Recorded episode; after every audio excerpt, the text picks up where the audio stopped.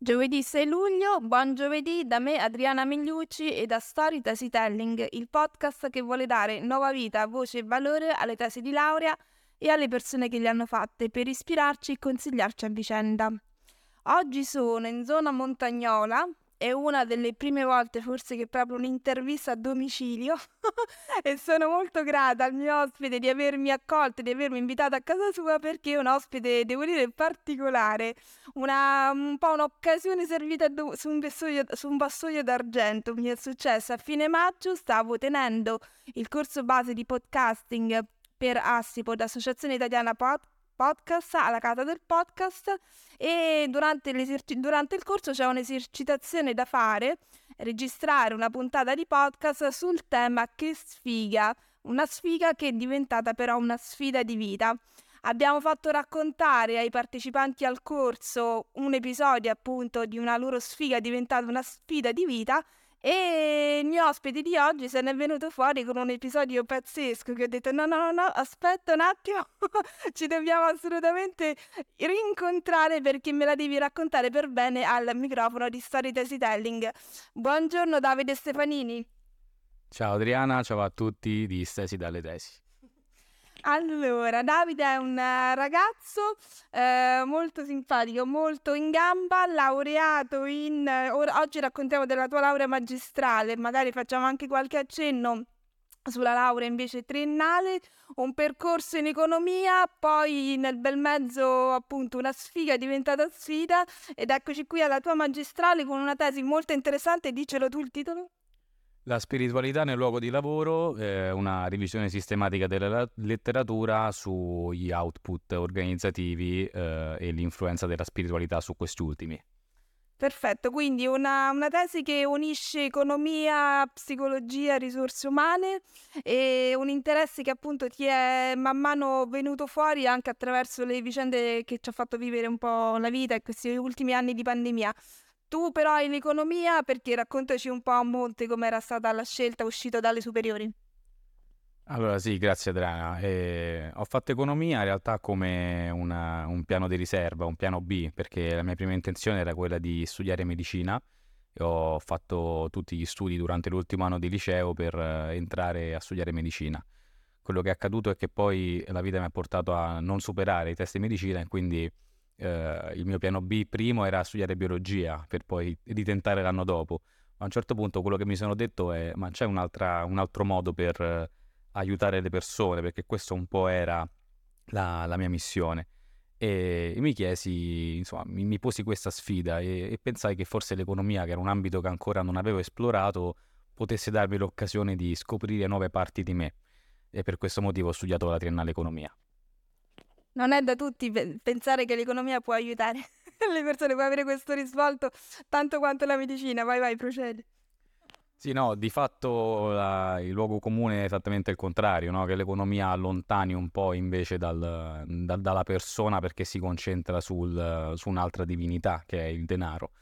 Eh, questa è stata un po' la mia sfida durante i miei studi triennali. Io sono un appassionato di filosofia perché al liceo mi sono particolarmente interessato alla materia e ho cercato in tutto e per tutto durante la mia triennale di intravedere qualcosa di umano all'interno delle materie economiche che hanno spesso l'assunto eh, dell'homo homini lupus, in cui l'uomo fa delle scelte utilitaristiche per se stesso, mh, trascurando un po' anche l'interesse collettivo.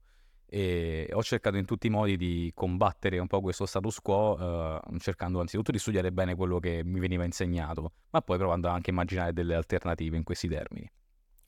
E durante l'esperienza triennale quello che accadde è che a un certo punto l'ultimo anno fu caratterizzato da, da quello che tutti abbiamo vissuto, cioè l'esperienza del, del, coronavirus che ci ha recluso in casa.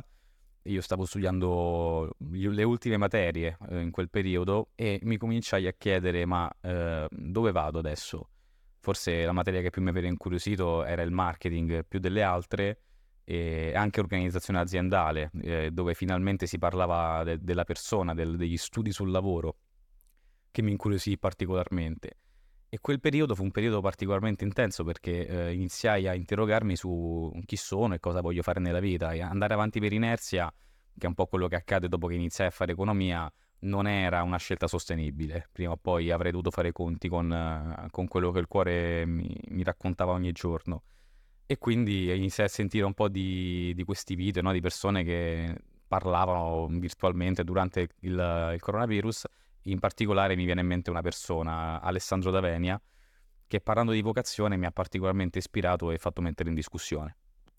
Uno scrittore meraviglioso che adoro, quindi immagino quanto potevano essere intense quelle conversazioni che faceva durante il lockdown.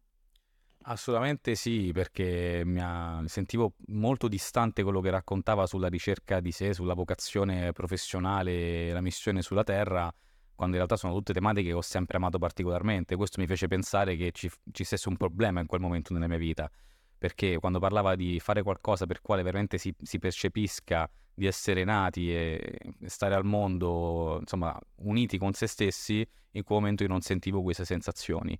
Misi in discussione tutto iniziai a pensare di studiare tutt'altro.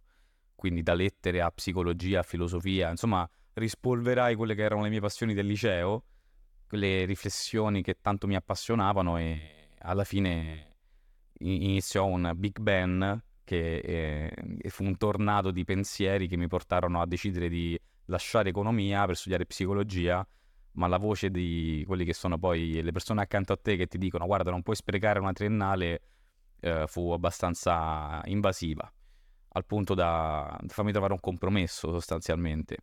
Alla fine la scelta era tra psicologia e filosofia o economia, continuare insomma, e trovai un compromesso, cioè studiare risorse umane, che unisce gli studi di psicologia a quelli dell'economia all'interno dei contesti organizzativi. Quindi nel frattempo hai comunque preso la triennale, mi dicevi con una tesi sull'outsourcing. Sì, sì, a- alla fine quello che accadde è che io mi laureai di fatto con una mail, perché mi trovavo già a Milano quando, quando mi arrivò il- la, la mail de- del- della laurea. A Milano nel frattempo ero salito per andare a studiare risorse umane. La mia tesi triennale era sull'outsourcing della funzione HR all'interno di- delle aziende con un caso specifico di una multinazionale ma era una tesi che non, non scelsi io.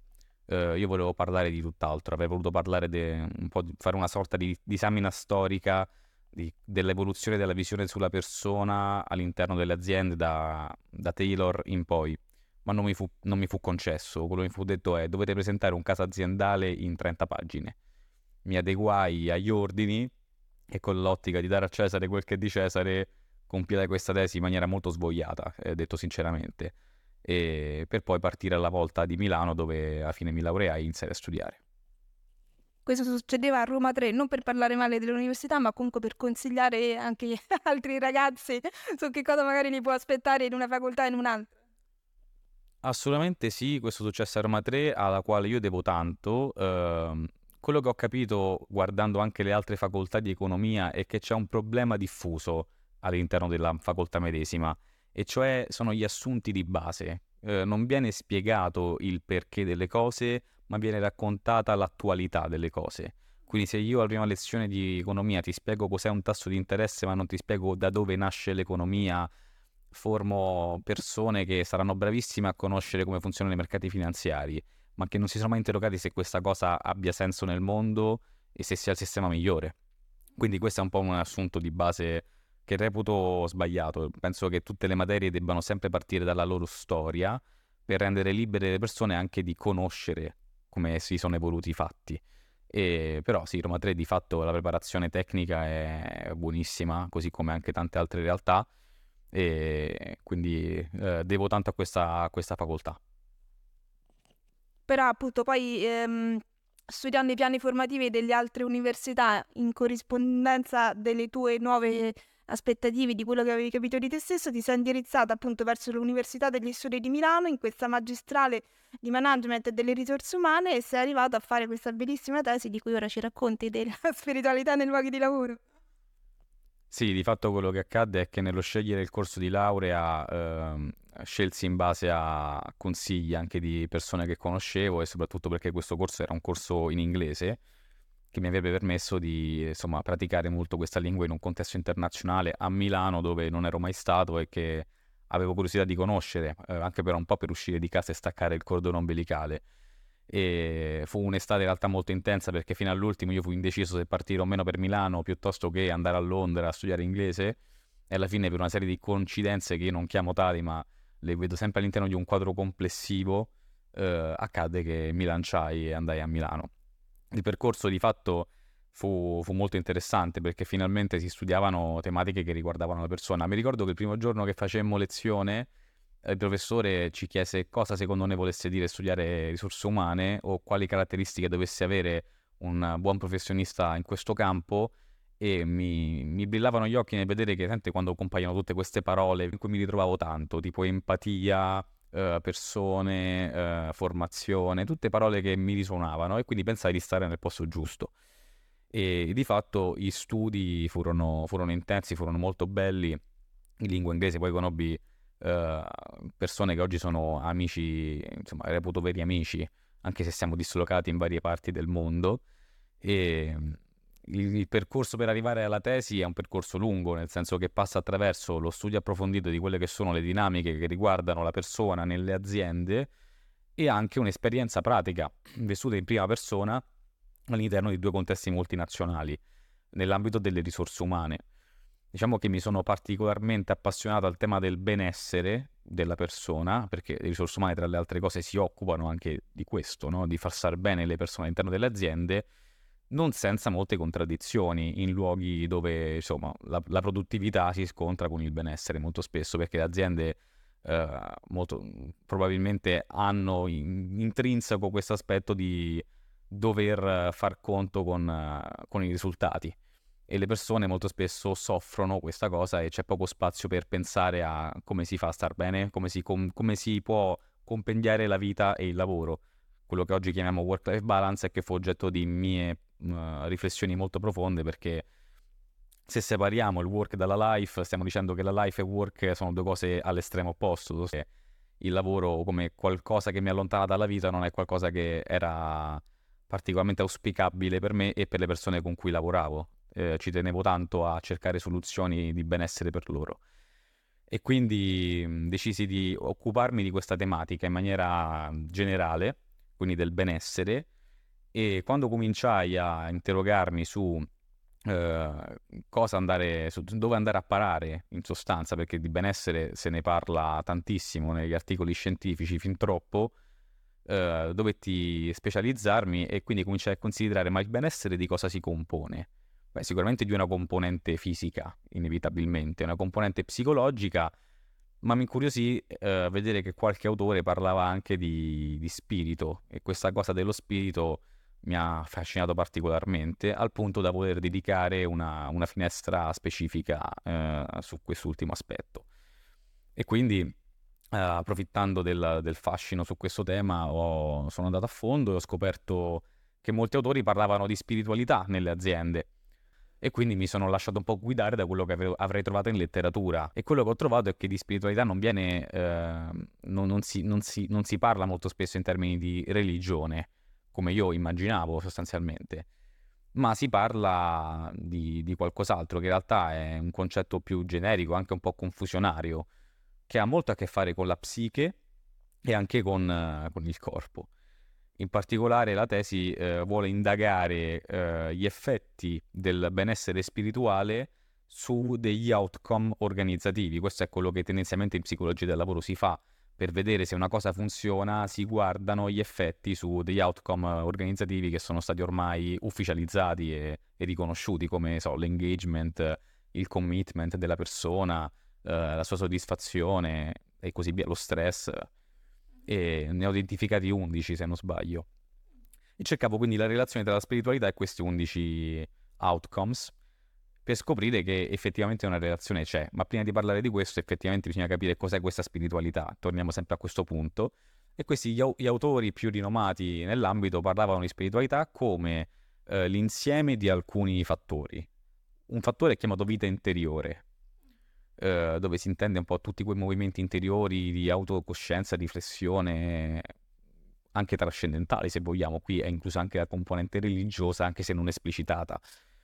Un altro fattore è un lavoro significativo e su questo ci sarebbe da parlare per ore, no? cosa è un lavoro significativo? eh, una combinazione di elementi decisamente, eh, quello che a me piace, quello che potrei dare al mondo, ci sono tanti modelli che parlano di cosa significhi trovare un lavoro significativo. Senso di comunità, questa mi ha particolarmente incuriosito, cosa è il senso di comunità? Come si fa a creare un senso di comunità all'interno delle imprese quando in realtà una persona tendenzialmente non vede l'ora di andarsene a casa alle 6 di pomeriggio, no? perché ha anche una vita appunto da, da coltivare e l'ultimo era l'allineamento con i valori aziendali. Anche, anche questo è un tema interessante perché quando lavori in una multinazionale è molto complicato che tu abbia chiaro i valori aziendali, che tu li sposi perché ne senti parlare così tante volte e vedi tante volte la loro non applicazione che è difficile che tu sia d'accordo o ti senti anche un po' ipocrita a volte, no? E ehm, questi quattro elementi non li, non li capii sinceramente subito, uh, semplicemente mi uh, limitai a seguire quello che la letteratura mi forniva e alla fine trovai i collegamenti con tutti gli outcomes che avevo studiato, quindi di fatto c'è una relazione tra la spiritualità nel luogo di lavoro, quindi questi quattro fattori vissuti uh, pienamente e il fatto che le persone poi stiano effettivamente meglio, che siano più ingaggiate, più soddisfatte, che il loro benessere ne risenta in positivo che l'azienda produca di più anche perché uno, dei, uno degli outcome era la performance dell'azienda. E quindi rimasi stupito e il professore che mi, mi, ha approvato questa tesi, anche lui è rimasto particolarmente interessato all'argomento e la tesi ebbe, ha, avuto, ha avuto successo, ma prima ancora di questo fui contento di scrivere qualcosa che mi appassionava. Eh, il tema della spiritualità poi anche personalmente è un, qualcosa che coltivo e quindi fui contento di, di trattarlo.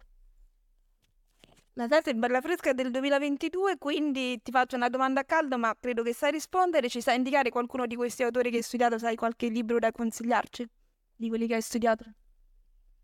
Ma dopo ti lascio la bibliografia che è molto, diciamo, molto lunga. Io mi, mi, sono concesso di dedicare almeno 10 pagine di, biblio- di bibliografia, quindi uh, un libro nello specifico in questo momento a caldo non mi viene in mente, ma ci sono tantissimi autori, come questi due in particolare, che sono Ashmos e Yukon, che si occupano del tema nello specifico. E in letteratura è pieno di, di articoli scientifici che stanno trattando l'argomento e la cosa buona è che se ne tratterà sempre di più. Fu interessante vedere che ci furono dei picchi eh, negli anni del Covid. Uh, quindi ci sono degli anni in particolare in cui questa tematica è stata particolarmente uh, approfondita in, negli studi scientifici e in generale tutto quello che riguarda anche lo sviluppo personale, quindi i temi dello sviluppo personale e dove si parla un minimo di spiritualità, anche se c'è da dire che c'è sempre un forte rischio di non capirci niente quando si parla di spiritualità, è per questo che io consiglio piuttosto che letture eh, dove ci sia poco sos- eh, sostegno scientifico, quando si parla di spiritualità andare un po' a ascoltare quello che dice la scienza, perché c'è il rischio di parlare di qualcosa senza avere fondamento. A me piace bene proseguire la strada di chi già ha cominciato a mettere almeno eh, in chiaro se questa è la definizione, l'abbiamo detto per questo motivo, questi sono gli strumenti con cui la misuriamo e almeno parlare tutti della stessa cosa. Quindi il lavoro scientifico ha senso in questo campo proprio in questi termini. E la, la systematic review ha proprio questo obiettivo, cioè che tu dici a questo giorno, a quest'ora, io ho fatto questa ricerca su questo database, continuatela voi nell'anno dopo, negli anni a seguire, con quello che io ho cominciato, questo è quello che vi, ho, vi posso fornire, questo è ad oggi tutto quello che ho trovato, che qualcuno porti avanti la missione sostanzialmente.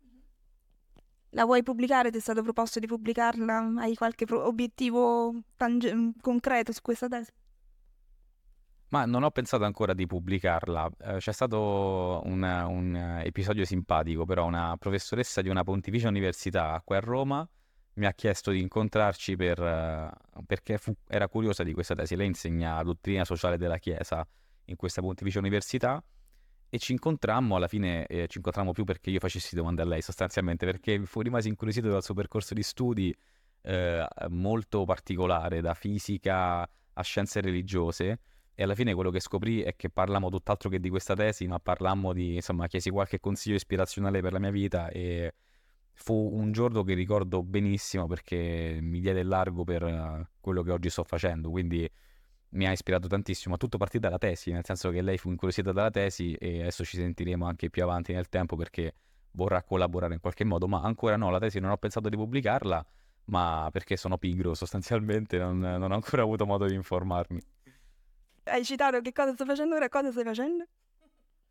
Ah, diciamo che dopo la mia esperienza a Milano eh, sono tornato a Roma eh, proprio per prendermi un periodo di pausa. Molto spesso oggi questa cosa non è vista di buon occhio, specialmente dai recruiter, no? quando bisogna fare curri- eh, colloqui. Il fatto che ci sia un periodo di pausa all'interno del curriculum viene sempre visto un po' male. In realtà penso che non, non dobbiamo aver paura di guardarci dentro e che il tempo sia sempre relativo, ognuno ha i suoi tempi, quindi fu una cosa nuova per me perché il mondo intorno a me non mi diceva che era una cosa sensata prendersi dei mesi. Io alla fine me li sono presi con l'ottica di mettere un po' in discussione anche il percorso di studi che ho, che ho fatto, nel senso che il lavoro nelle multinazionali, nonostante fosse nel mondo risorse umane, quindi una materia che mi piacesse, non mi ha particolarmente entusiasmato. E quindi mi sono preso dei mesi per anche qua rimettere in discussione tutto. Ormai è un lavoretto che non mi fa più paura questo. Ho detto, ha funzionato una volta, che, che funzioni di nuovo. E questa, questa cosa mi ha portato a, a, mettermi in discussione nel senso di fare conversazioni con persone più grandi che potessero ispirarmi. Una di queste te l'ho, te l'ho appena citata. E alla fine quello che è venuto un po' alla luce è che io ho una forte predisposizione per materie umanistiche Uh, anche quando parlo di economia ne parlo in termini umanistici, quando parlo di risorse umane il discorso finisce sempre un po' lì. E ti dico lo spoiler, poi vediamo un po' di capire come ci sono arrivato. L'anno prossimo ho pensato di iscrivermi a un corso di scienze religiose.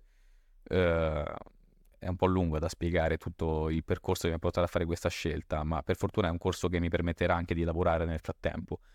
È un corso che mi, mi, appassiona particolarmente perché voglio andare a fondo su alcune tematiche esistenziali non, non ancora, insomma, a cui non ho dato ancora una, una, una chiarezza evidente.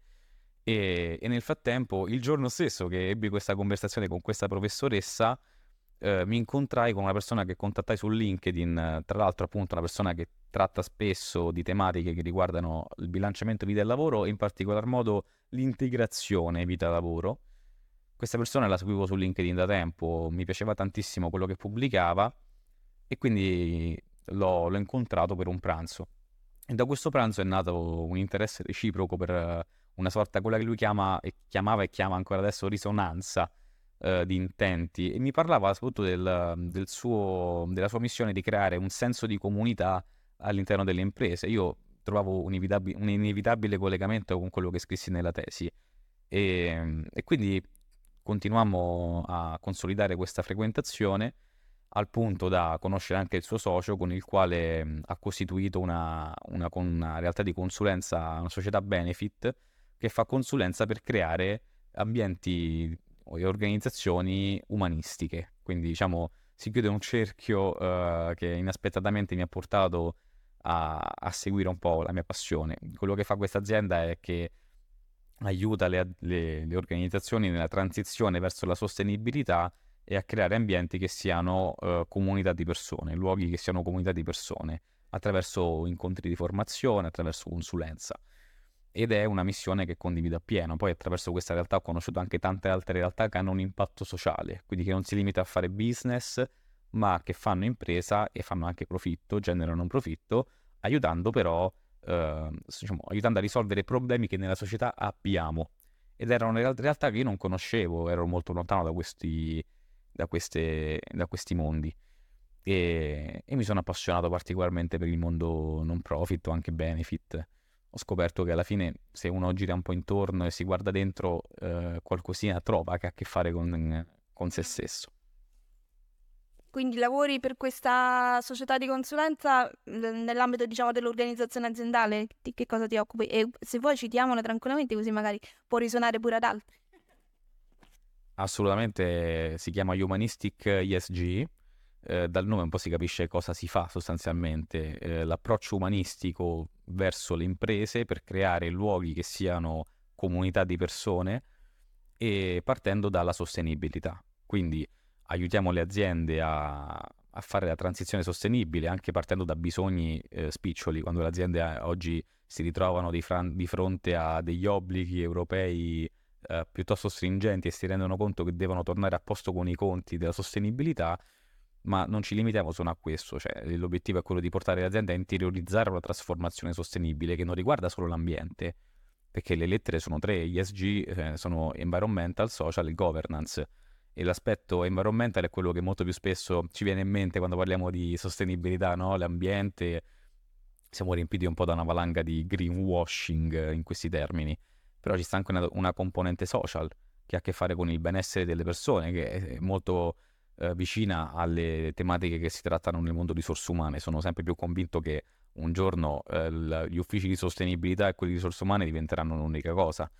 E quindi sì, questo di fatto è un po' il, il contesto all'interno del, del, quale ci muoviamo. Al momento siamo, siamo pochi, ma eh, la cosa che sto scoprendo è proprio, guarda, una...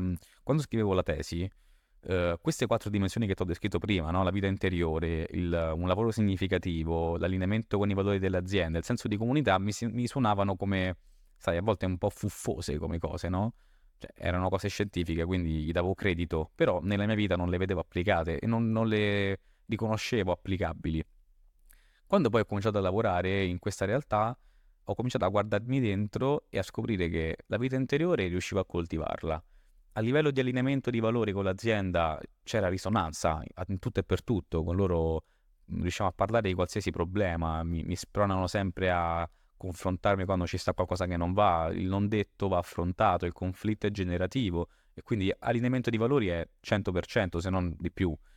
Uh, senso di comunità, ne parliamo e cerchiamo di viverlo fra di noi. Era una cosa che non avevo mai vissuto, non, non sapevo cosa fosse in una multinazionale, tutti il cartellino e poi ti fai un po' i fatti tuoi. E non mi ricordo l'ultima, ma anche l'ultima era soddisfatta. E quindi mi resi conto che la mia tesi, in qualche misura da qualcosa di un po' astratto, la sentii molto risuonare con quello che era il benessere spirituale e quando c'è benessere spirituale si lavora bene effettivamente. Quindi devo dire che l'ho scoperto dopo questo, non pensavo che l'avrei mai vissuto. Eppure c'è, eh, sto scoprendo che queste quattro dimensioni hanno un loro senso di esistere perché quando sono tutte soddisfatte senti quella bella sensazione di star facendo, che ti alzi la mattina e stai facendo esattamente quello che sei chiamato a fare perché comparti da una domanda importante che è il perché lo faccio. Eh, ci sono molti autori che parlano del partire dal, dal, dal, perché, quello che un po' le aziende chiamano il purpose, no? Se non c'è quello, eh, non c'è direzione. E sto scoprendo che non è eh, teoria, è molto pratica come cosa. Bellissimo, sono molto contenta che hai trovato questa corrispondenza sicuramente taggerò Alessandro Raveglia e gli dedichiamo comunque questa intervista perché alla fine quella vocazione appunto l'hai trovata non solo nel tuo studio ma anche nel tuo lavoro quindi ora riuscirai a bilanciare questo lavoro con i nuovi, con i nuovi studi in, in uh, scienze religiose, teologia. Sì, Alessandro non sa eh, che, che, lo conosco, nel senso che ci siamo incontrati qualche volta ma non si ricorderà di me, forse spero di sì, in ogni caso se, se mai ci dovesse leggere lo saluto perché ha avuto un ruolo fondamentale nella mia vita in questi termini. E sì, eh, l'anno prossimo riuscirò a compendiare questi due, mm, questi due aspetti perché il corso di studi sarà un corso fine settimanale, quindi mi darà la possibilità di compendiare studio e lavoro, sarà un po' faticoso sicuramente, ma eh, ho desiderio di portare avanti entrambe le cose. E quindi sì, riuscirò, spero di riuscire a fare entrambe e come Alessandro ci sono stati tanti autori che, um, a cui devo rendere giustizia, ma sarebbe lunga la, la lista, no? Uh, anche autori religiosi, tra l'altro, quindi mi hanno ispirato, dice, ma com'è possibile che un prete possa mai ispirarti su scelte vocazionali che non siano religiose? In realtà la vocazione penso che sia un tema che riguardi proprio la persona nella sua interezza, nel mondo, quindi vocazione professionale e anche relazionale. E penso che sia un viaggio bellissimo che tutti siamo chiamati a fare e non dobbiamo aver paura di farlo. Uh, seppur uh, richieda di mettersi in discussione, di prendersi del tempo, perché oggi fermarsi fa sempre paura. Io ho amato la città di Milano per tanti aspetti, per altri devo dire che non è una città che ti aiuta a fermarti.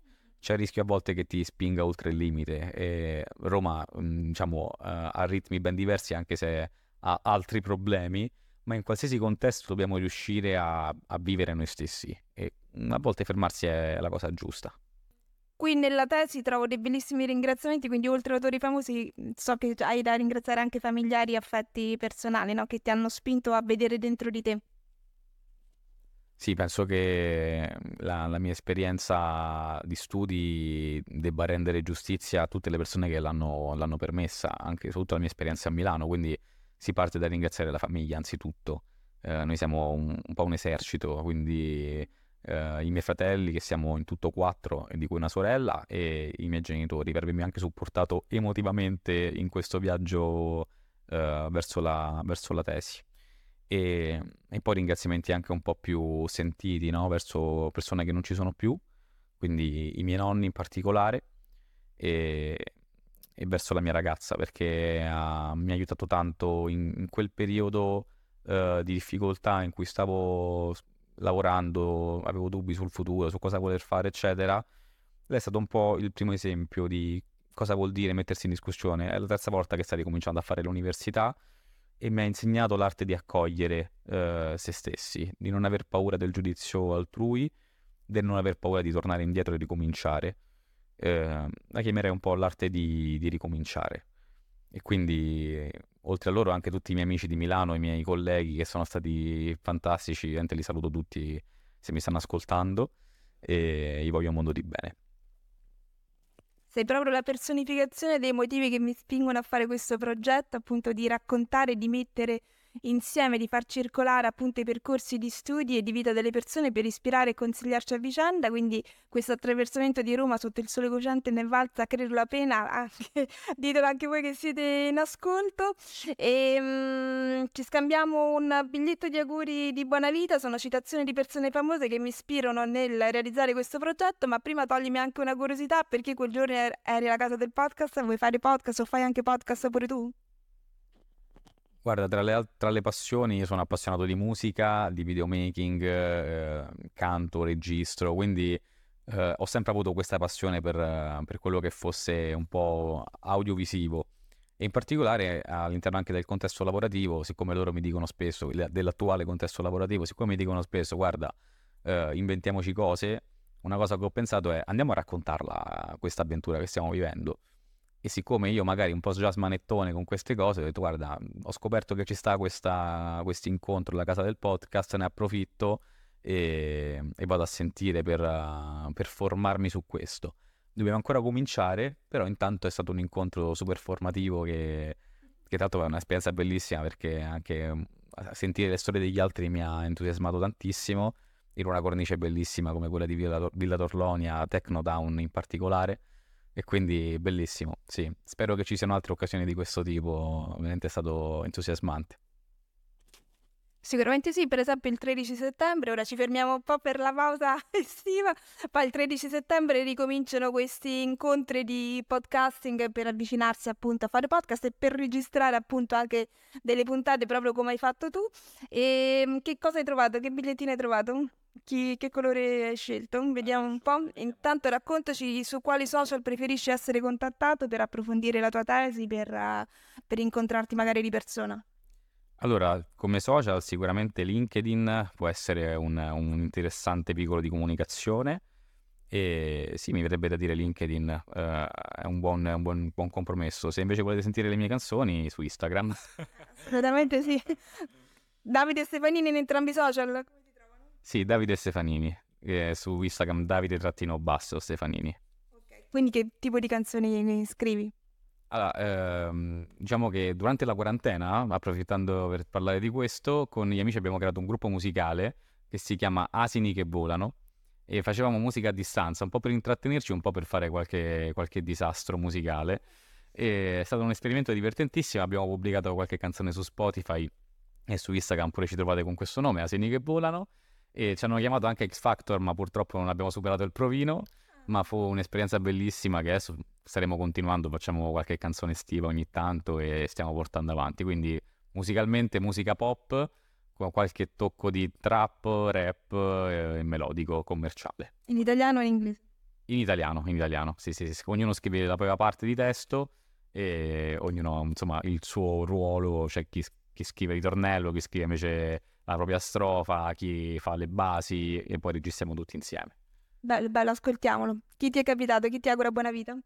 Auguri di buona vita mi capita qui da Edman Soleiman. Uh, Edman Suleiman è una um, protagonista del 13 maggio 2022, ha partecipato a questo podcast come te e tra le cose meravigliose che ha detto, questa qui che trovi scritta dall'altra parte del bigliettino Siamo tutti colleghi di vita pare proprio pescata perfettamente per uno come te che si occupa veramente profondamente di risorse umane. Reggimi il microfono che vediamo io invece che cosa ho pescato. Ti saluto con... Mettiamo gli occhiali. Ti saluto con... Ecco, questo anche fa proprio per te.